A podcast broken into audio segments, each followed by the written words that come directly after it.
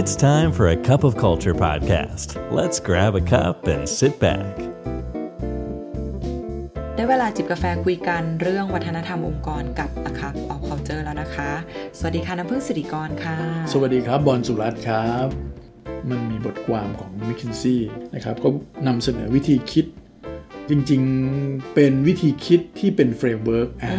ที่ชัดเจนมากนะครับ ในการที่จะแนะนำองค์กรต่างๆ ในเรื่องการที่จะ ยกระดับ L&D ขึ้นมา เป็นตัว support กลยุทธ์องค์กรคุณน้ำผึ้งซึ่งมันก็จะเปลี่ยนไปจาก L&D ที่ผ่านมา ใช่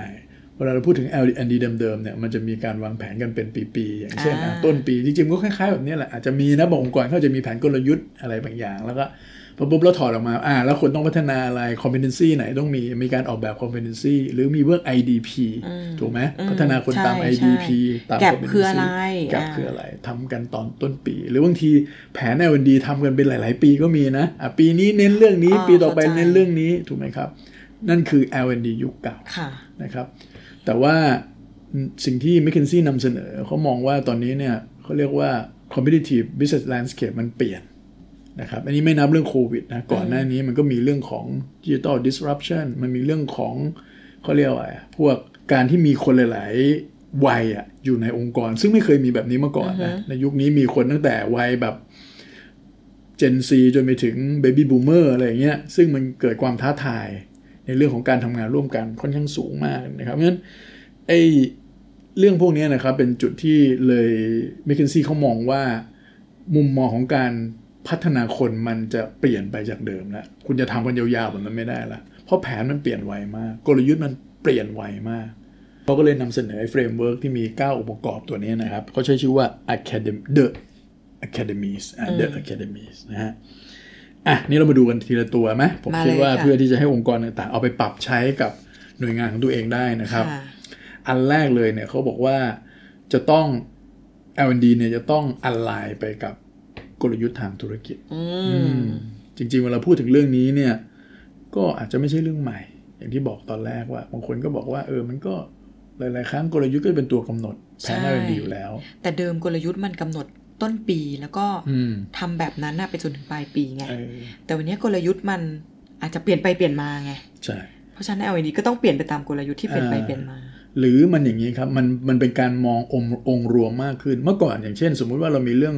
เรื่องของ digital transformation เป็นไฮไลท์อะ L&D ก็จะทำแผนละทำยังไงจะพัฒนาคนให้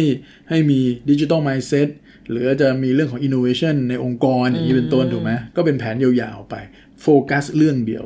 แต่ตอนนี้ไม่ใช่มันต้องมองภาพรวมให้ออกว่า business priority มันปรับแล้วมันเปลี่ยนได้ตลอดเวลา เพราะฉะนั้น L&D เนี่ยต้องพร้อมที่จะปรับเปลี่ยนไปตาม business priority ที่มันปรับเปลี่ยนไปโอเคอ่าเพราะฉะนั้นเมื่อกลยุทธ์ องค์กรเปลี่ยนบ่อย ตัว L&D ต้องพร้อมที่จะปรับเปลี่ยน น่าจะทำแบบนี้ได้แปลว่าอะไรต้อง work ใกล้ชิดกับใช่สายธุรกิจอย่างที่ไม่เคยมีมาก่อน อืมจริงด้วยค่ะ ไม่ใช่แค่เป็น business เขาเรียกอะไร HR business partner ที่ไปประกบอยู่กับ business unit ที่หลาย ๆ ที่ทำนะครับค่ะแต่เพราะแบบแบบนั้นเนี่ยยังเป็นลักษณะการทำงานในลักษณะรับข้อมูลทางเดียวอยู่ค่ะแต่นี่คือมันเหมือนต้องเป็นคู่คิดร่วมกันเลย ว่าเฮ้ยอย่างนี้เราทำยังไง เวลาจะทำเราจะ execute กลยุทธ์นี้เนี่ยต้องหันไปถาม L&D เลยว่าเฮ้ยคนเราพร้อมไหม capacity หรือ capability ของคนในปัจจุบันเนี่ยมัน support มันมีแก็บตรงไหนไหม ถ้าไม่มีทำยังไงดีอืมเป็นต้นนะครับ อันนี้คืออันแรกเนาะค่ะณพึ่งเนาะอันที่สองก็คือว่าการที่จะต้องเป็นเขาเรียกเป็นเจ้าของร่วมกันน่ะค่ะอ่าหรือเป็นจะจะเรียกว่าเป็นคู่ชีวิตกันเลยก็ได้นะ ระหว่างของ business unit กับทีม HR อืมอืม นะครับ อันนี้ต้องบอกว่าต่อเนื่องมาจากข้อเมาสักครู่เนี่ย คุณต้องทำงานเหมือนกับเป็นเอ่อหุ้นส่วนชีวิตกันเลย ในการช่วยกันออกแบบจัดลำดับงานอ่าหรือว่าหรืองบประมาณต่างๆ อย่างที่บอกครับว่าถ้าสมมุติว่าสองฝ่ายเนี่ยไม่ทำงานไม่ได้เข้าขากันปุ๊บเนี่ยเขาก็จะรู้สึกว่า เอ้า ก็วางแผนไปแบบนี้ทำไมเปลี่ยนไปเปลี่ยนมาอืมถูกไหมครับ แต่พอเราค่ะเห็นเหมือนกันมันเหมือนเราเป็นคู่ชีวิตกัน มันก็จะเห็นภาพเดียวกันออกว่าธุรกิจมันเปลี่ยนไวแต่ฝั่ง HR ฝั่ง L&D ก็ต้องปรับตามนั่นเองนะเพราะฉะนั้นก็การปรับตามปรับอะไรบ้าง มันก็จะปรับทั้งในเชิงของเอ่อการลำดับความสำคัญก่อนก่อนหลังของงานที่จะต้องมี เมื่อก่อนอันนี้มาก่อนตอนนี้ไม่ได้แล้วอันที่สามต้องมาเป็นอันที่หนึ่งแล้วค่ะหรืองบประมาณเหมือนกันแล้วจะไปหางบประมาณที่ไหนมา อย่างนี้เป็นต้นก็ต้องช่วยกันในการที่จะจัดหางบประมาณมาที่สามารถที่จะ support ในเรื่องของโครงการในวันนี้ต่างๆ ที่จะมามามาทำร่วมกันได้นะครับงั้นก็อันนี้ก็เป็นสิ่งที่เขาเรียกว่าทำงานคู่กันเป็นใกล้ชิดแล้วถ้าฟังข้อหนึ่งข้อสองเนี่ยกลายเป็นว่า L&D ตอนเนี้ยต้องทำงานร่วมกับคนหลายคนมากในองค์กร ใช่ค่ะ business unit ต่างใช่ๆอ่าในองค์กรต้องต้องแม่ต้องมองในเซนส์ของธุรกิจเข้ามาอย่างที่ไม่เคยมีมาก่อนแล้วนะครับ อันที่สามเลยเนี่ยนะครับ ก็ต้องทราบความเป็นไปอะในเชิงของระดับความสามารถหรือ หรือระดับทักษะของพนักงงานในองค์กรที่มีอยู่อยู่ตลอดเวลาอันนั้นแปลว่าต้องมีเครื่องมือในการนั่นสิประเมินแล้วก็การมอนิเตอร์อ่าอ่าอย่างใกล้ชิดเลยนะครับว่า เอ้ย ถ้า priority มันเปลี่ยนแบบนี้ปุ๊บเนี่ย เฮ้ย คนเรามันเป็นยังไงวะ มันมีความพร้อมไหมนะครับ เออแน่นอนหลาย ๆ องค์กรใช้อะไรคุณน้ำพึ่ง ก็น่าจะเป็นระบบ competency อืมใช่อ่าที่ก็จะประเมินแก p ตามแต่ละตำแหน่งว่าตำแหน่งนี้จะต้องมี competency อะไรบ้างแล้วก็ประเมิน level ประเมินแก p ดูแล้วก็พัฒนาไปตามแก p นั้น ใช่ งั้น competency ไม่มากก็น้อยมันถูกลิงก์มาจากกลยุทธ์อยู่แล้ว อ่า ใช่ แต่ตอนนี้แปลว่า competency ของคุณมันต้อง flexible มากเลยอ่า ในการที่จะสามารถที่จะหมุนและปรับตามได้ แต่ถ้าคุณมีแผน competency ที่ชัดอยู่แล้ว คุณสามารถหยิบจับสลับได้ถูกไหมใช่เออแต่ถ้าคุณไม่มีแผนตรงนี้ชัดเนี่ยบางทีคุณไปไม่เป็นเหมือนกันนะแต่เราฟังแบบเนี้ยมันทำให้เราย้อนกลับไปอย่างนี้คุณบอลสมมุตินะ ถ้าเรารีวิวตัว core competency ซึ่งมันถอดมาจาก culture ขององค์กรอะรีวิวว่า ตกลงวัฒนธรรมองค์กรชุดไหนอะมันเป็นชุดที่จะทำให้เราอะปรับตัวได้อย่างรวดเร็วอะอืมแล้ว core competency ชิ้นนั้นน่ะนำมาเป็นเบสในการพัฒนาพนักงานอะอืมคุณไม่ต้องปรับบ่อยอืมอ่า คุณแค่ดูแก็บว่าตอนนี้มันอยู่แค่ไหนอืมอืมอืมมันก็จะทำให้ทุนระยะเวลา แล้วก็ทุนแรงในการปรับตัวเยอะเหมือนกัน เออ อันนี้ก็เป็นวิธีการใช่ที่ดีนะที่เราไม่รู้ว่ามันจะไปออกตรงไหนนะ แต่ถ้ามันเหมือนว่าเฮ้ยมันเป็นเป็นค่านิยมขององค์กรไปเลยนะ มันก็ทำได้ทันทีเลย แล้วก็ไม่ต้องเปลี่ยนบ่อย ใช่ครับนะคะอะ C เนี่ยเขาเขาบอกว่า component ต่อไปเนี่ยก็คือเรื่องของการออกแบบ learning journey อ่าคำว่า learning journey มันหมายถึงเขาเรียกกระบวนการเรียนรู้อย่างต่อเนื่องนั่นเองเนาะ เป็นยังไงคะคุณบอล คือปกติแล้วเนี่ยเราก็จะมีการจัดเป็น learning program เป็นโปรแกรมโปรแกรมไปใช่ไหมฮะ อย่างเช่นคนนี้เรียนนู่นเรียนนี่ มีการกำหนดตาม competency อะคุณจะต้องค่ะเรียนคลาส A คลาส B คลาส C อ่าไปเรียนในห้องเรียนบ้าง หรือจะเรียนออนไลน์หรืออะไรก็ว่าไปนะครับ แต่พอจบแล้วเนี่ยมันจบกันเลย มันมักจะไม่มีการติดตามผล อย่างเช่นมีการ follow up meeting การว่าเอาไปใช้แล้วเป็นยังไงบ้าง ถูกไหมค่ะเออหรืออาจจะไม่มีการกระบวนการในการที่จะ reinforce ให้พฤติกรรมมันเปลี่ยนไปด้วยอย่างนี้เป็นต้นนั้น learning journey ก็คือมันจะเป็นซีรีส์ของมันเลย ในการเดินทางอันยาวไกล เพราะมองว่าการที่คนจะนำความรู้ไปสู่การเป็นพฤติกรรมเนี่ยมันไม่สามารถจะจบได้แค่การเรียนรู้ค่ะในโรงเรียนนั่นเองมันมันต้องออกแบบ journey ต่างๆ พวกนี้ออกมาว่า สมมุติว่ามันมี set competency set เนี่ย learning journey คืออะไร จะไม่ใช่ learning program หรือ learning learning topic หรืออะไร แค่นี้ต่อไปละเพื่อให้มั่นใจว่าเรียนแล้วเอาไปใช้ใช่หรือครับไปสู่เป้าหมายผลอ่าไปสู่ผลลัพธ์ทางธุรกิจจริง อ่าใช่นะครับ เคลื่อนย้ายจากการเรียนรู้ไปสู่การทำงานได้จริงนะอันที่ 5 เลยนะครับ execution and scale up โอ้อันนี้อันนี้คล้ายๆ พวกสตาร์ทอัพเลยอืมเออปกติแล้วเวลาเอ่อการเรียนรู้โดยทั่วไปนะครับ L&D เขาก็จะเหมือนกับบางทีมี training อะไรเขาก็ทำแบบ เป็นภาพใหญ่ไปเลย เช่นสมมติทักษะนี่สำคัญ หรือว่า competency นี่สำคัญก็หวานเลยเป็นเอ่อแบชใหญ่ ๆ เลย แต่เขาบอกไม่ใช่ ทุกวันนี้คือจะต้องมีการทดลองก่อน เป็นแบ pilot ชเล็กๆเนาะอ่าเป็นแบชเล็กๆก่อน แล้วดูว่ามันโอเคไหมนะครับนะครับ เพราะฉะนั้นหลังจากนั้นน่ะค่อย scale up อืมอ่าไปในขนาดที่ใหญ่ขึ้นนะครับ เพราะว่าอะไรเพราะว่าบางครั้งคุณทำไปมันอาจจะไม่ถูกก็ได้คุณจะต้องมีการปรับมีการเปลี่ยนอะไร ก่อนที่จะ roll out เป็นโปรแกรมใหญ่ออกมานะครับ แล้วก็พออันไหนที่มันเหมาะจะทำเป็นโปรแกรมใหญ่ มันก็จะทำให้ economy of scale มันมันดีขึ้นด้วยถูกไหมอันไหนมันดูเรียนแล้วเอ้ยมันไม่ใช่ work ก็อาจจะต้อง turn down มันไป ไม่ต้องทำต่ออะไรเป็นต้นนะเพราะจริงๆ มันก็มาจากข้อก่อนก่อนๆหน้านี้ที่เราบอกว่ามันจะต้องมี journey ถูกไหมคะ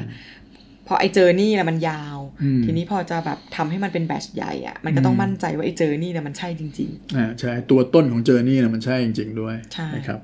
อันที่ 6 เลยเนาะนะครับก็จะเป็นเรื่องของการวัดผลของ Impact ๆอือฮึอ่าในเชิง performance เลยค่ะอ่าแต่ว่าอันนี้หมายถึง business performance นะโอ้เออจะไม่ใช่เรื่องของการวัดผลแบบพื้นฐานละอืมนะครับ ปกติแล้วเวลาเราทำ L&D ทำเทรนนิ่งต่าง ๆ เนี่ย เขาก็จะมีการวัดผลอ่าถ้าแบบเบสิกเลยอะเรียนแล้วแบบ satisfy ไหมพึงพอใจไหมใช่เออหรือเออเรียนแล้วคุณคิดว่าคุณจะเอาไปใช้ในงานยังไง บางทีถามแค่นี้เท่านั้นเองเนาะแต่ว่าในมุมของ m c k เคนซี่เนี่ยเขาก็บอกว่ามันจะต้องวัดเป็น 3 ระดับด้วยกัน อันแรกเลยเขาเรียกว่า business excellence นะครับอืมเออมันก็ต้องมี KPI ออกมาชัดเจนเลยว่ามันค่ะไปส่งผลต่อ ผลลัพธ์ในเชิงธุรกิจยังไงบ้างเออเรียนห้องเรียนแล้วปุ๊บเนี่ย ถ้าเป็นเซลล์ตัวเลขเพิ่มขึ้นไหม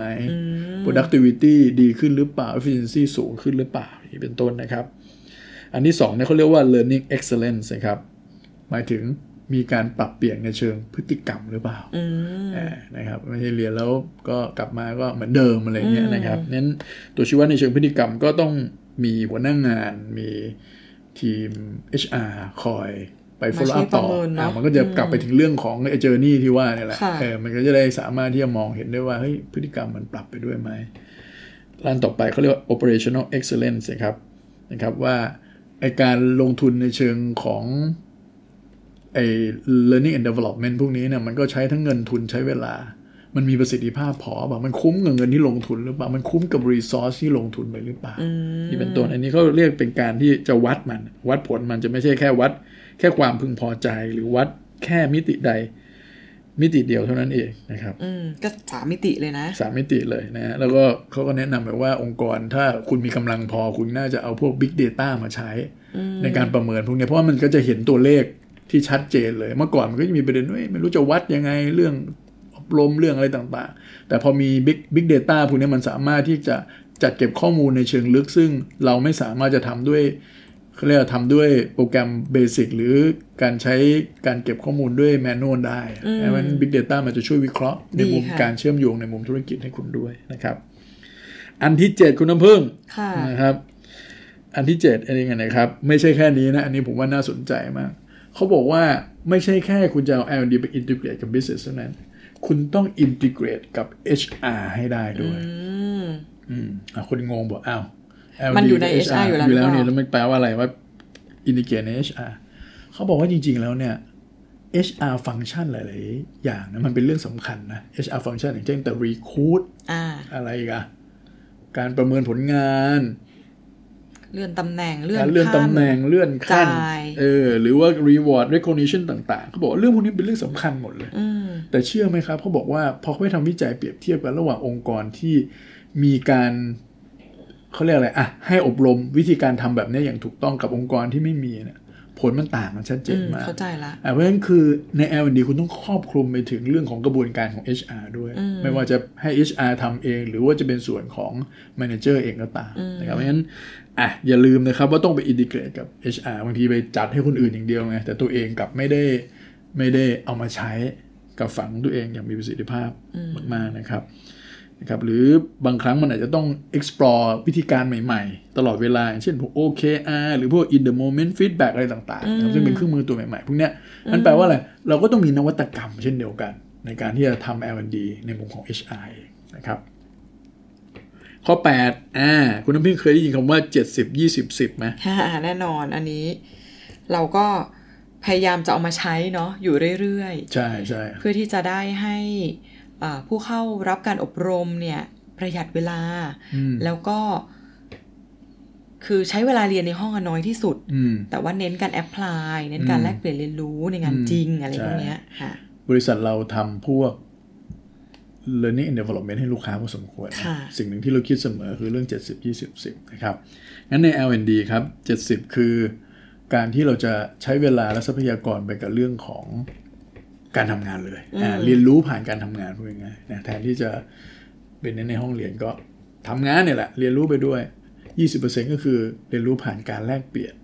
ค่ะการปฏิสัมพันธ์กันระหว่างผู้เรียนด้วยกันนะครับลันสุดท้าย 10%ก็จะเป็นเรื่องของการเรียนรู้ผ่านเห้องเรียนห้องเรียนใช่ไหมที่มันเป็น traditional นะครับค่ะเอออันก็ L&D ครับควรจะคิดในมิตินี้เยอะ ๆ เลยว่า เอ้ยทำยังไง พนักงานหรือผู้เรียนเนี่ยเขาจะเรียนรู้ผ่านการทำงานได้ อันนี้มาจากวิธีคิดเลย แทนที่จะไปคิดว่า เอ๊ะเราจะจัด organize เอ่อวิทยากรคนไหนมาสอนดี หรือจะมี training class อะไรบ้าง อันนั้นน่าจะเป็นเรื่อง 10%ใช่นะงั้นมันต้องเปลี่ยนวิธีคิดของ L&D ใหม่ ข้อสุดท้ายข้อ 9 ครับ เป็นเรื่องของการเอาเทคโนโลยีมาใช้ ค่ะอ่านะก็แน่นอนครับ L&D ก็ต้องทันต่อเทคโนโลยี ในปัจจุบันนี้เนี่ย พวก cloud base ต่างๆ เนี่ยมันมาเกี่ยวข้องกับงานกับทุกๆแบบแล้วอืมนะครับ พอมันมีเรื่องนี้แปลว่าคนสามารถเข้าถึงข้อมูลได้เร็วขึ้น แล้วก็ที่ไหนก็ได้งั้นแน่นอนการเรียนรู้ก็เช่นเดียวกันนะครับ มันก็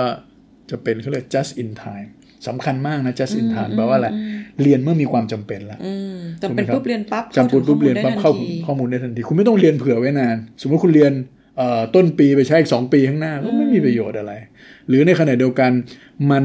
เกิดขึ้นนิดมันเกิดขึ้นทันทีทันใดต้องสามารถเข้าถึงการเรียนรู้ชิ้นนั้นได้ได้เลยนะครับเพราะฉะนั้นเนี่ยทำได้ก็ต่อเมื่อมันก็ต้องมีเรื่องของการเรียนรู้ผ่านดิจิทัลเรื่องอะไรแบบเนี้ยนะครับ เพราะฉะนั้นก็ก็ต้องใช้เทคโนโลยีพวกนี้แหละครับ ไม่ไม่ว่าจะเป็นเรื่อง mobile learning เรื่องของ ซอฟต์แวร์ที่การทำโพลต่างๆนะครับ หรือใช้พวก video on cloud พวกเนี้ยมาปรับใช้ในเรื่องการที่เราจะโ o เอาเทรนนิ่งได้อย่างทันเวลา แล้วก็ต้นทุนที่เหมาะสมด้วยอ่าอ่าโอเคการบริหารต้นทุน บริหารงบประมาณมันจึงเป็นอีกด้านหนึ่งซึ่ง L&D ทีมจะต้องเก่งด้วยและหลังจากนี้ไปนะครับ ไม่ใช่แค่เรื่องการที่เราจะไป organize งานได้ดีอย่างเดียวนะครับ อืม เราก็เลยมองว่าตอนนี้ งานของ L&D ก็เป็นงานที่หนักขึ้นพอสมควรนะคุณบอล จริงผมมองว่างาน L&D เนี่ยจะต้องมองจากมุมธุรกิจเข้ามาให้ได้ให้ขาดจริงๆแล้วนั้น requirement ในการที่คนจะมาทำตรงนี้ได้เนี่ยมันก็จะปรับเปลี่ยนไปจากเดิมที่เคยมีเนาะ ใช่ค่ะแต่ก็ไม่ได้หมายว่าคนที่เป็น L&D ปัจจุบันนี้จะพัฒนาตัวเองไปอยู่จุดนั้นไม่ได้นะครับ ถ้าสมมติว่าคุณมีความตั้งใจและคุณรักในอาชีพคุณเองเนี่ยคุณก็จะมีแรงขับเคลื่อนพอที่จะพัฒนาตัวเองไปอยู่ในระดับนี้ได้ครับ ได้ค่ะถ้างั้นขออนุญาตสรุป The Academy's Framework อีกทีหนึ่งนะคะสำหรับ L&D ยุคใหม่นะคะวันนี้เราเสนออยู่ 9 องค์ประกอบด้วยกันนะคะ ข้อแรกก็คืออาให้ปรับไปตามกลยุทธ์ที่เปลี่ยนแปลง ของธุรกิจอยู่ตลอดเวลานะคะ เพราะฉะนั้นต้องทำงานใกล้ชิดกับฝ่ายกลยุทธ์นะคะคนที่ทำ L&D เนี่ยกับอันที่สองนะคะก็คือทำงานร่วมกับแต่ละยูนิตค่ะอย่างใกล้ชิด รวมทั้งจะต้องช่วยในการลำดับความสำคัญและงบประมาณ กับแต่ละยูนยูนิตด้วยนะคะ และข้อ 3 ค่ะ ให้ทราบความเป็นไปได้ในระดับความสามารถของพนักงานในองค์กรนะคะ ด้วยการมอนิเตอร์ผ่านระบบต่างๆนะคะอันนี้ถ้า ยังไม่มีระบบก็ต้องเริ่ม create ระบบขึ้นมาแล้วนะคะ ส่วนข้อทีสี่ 4 ค่ะ ให้ออกแบบ learning journey นะคะ ซึ่งจะต้องมีการติดตามผลหรือว่า reinforce ให้พนักงานเนี่ยสามารถที่จะถูกผลักดันให้เกิดพฤติกรรมหรือว่าส่งเสริมให้ความรู้ต่างๆ ถูกนำไปใช้งานได้จริงนะคะ ข้อ 5 ก็คือ ให้ทดลองการเรียนรู้จากกลุ่มเล็ก ๆ ก่อนขยายผลไปยังกลุ่มใหญ่ในองค์กรนะ เพราะว่า การ roll out ในกลุ่มใหญ่เนี่ยมันอาจจะต้องมีเรื่องของระยะเวลาและงบประมาณที่เหมาะสมนะคะเพราะฉะนั้นการทำแบบเล็กๆก่อนเนี่ยก็จะช่วยให้การขยายผลนะมีประสิทธิภาพและแม่นยำมากขึ้นค่ะ ส่วนข้อ 6 นะคะ ควรจะต้องวัดผลของ L&D ใน 3 มิติด้วยกันนะคะ ก็คือผลลัพธ์เชิงธุรกิจ ต่อมาก็คือผลลัพธ์ของพฤติกรรมของผู้เข้าร่วมโครงการ แล้วก็สุดท้ายเนี่ยเป็นประสิทธิภาพของการใช้งบประมาณ แล้วก็ทรัพยากรค่ะ ส่วนข้อที่ 7 นะคะ L&D เนี่ยควรจะต้องหานวัตกรรมใหม่ ๆ ที่จะเข้ามาช่วยในการทำ learning and development ให้ดียิ่งขึ้นนะคะ เพื่อที่จะให้ส่งเสริมประสิทธิภาพ ในการช่วยให้เกิดการเรียนรู้ได้อย่างดีเยี่ยมนะคะสำหรับข้อ 8 นะคะ ให้ลอง นำโมเดล 70 20 10 นะคะ มา apply ในการทำ learning and development ก็คือการไฮไลท์ให้ผู้เรียนเนี่ยเรียนรู้ผ่านการทำงาน หรือว่าการมีปฏิสัมพันธ์ ระหว่างผู้เรียนแทนที่จะไปโฟกัส กับเนื้อหาหรือว่าตัววิทยากรหรือผู้สอนนะคะ ส่วนข้อสุดท้ายค่ะ ให้นำเทคโนโลยีมาเป็นตัวช่วยในการทำ L&D ให้อยู่ในรูปแบบ just in time learning นะคะ แล้วก็บริหารต้นทุนให้เหมาะสมค่ะ นี่คือ 9 ข้อทั้งหมดนะคะของ framework ของเราในวันนี้ค่ะครับก็ต้องขอบคุณคุณผู้ฟังนะครับ ที่ติดตามกันมายังไงต้องฝากติดตามกันนะครับคุณผู้ฟังครับ และอย่าลืมนะคะ ไม่ว่าจะตั้งใจหรือไม่ก็ตามวัฒนธรรมองค์กรจะเกิดขึ้นอยู่ดีทำไมเราไม่มาสร้างวัฒนธรรมองค์กรในแบบที่เราอยากเห็นกันล่ะคะ สวัสดีค่ะ สวัสดีครับ And that's today's Cup of Culture. See you again next time.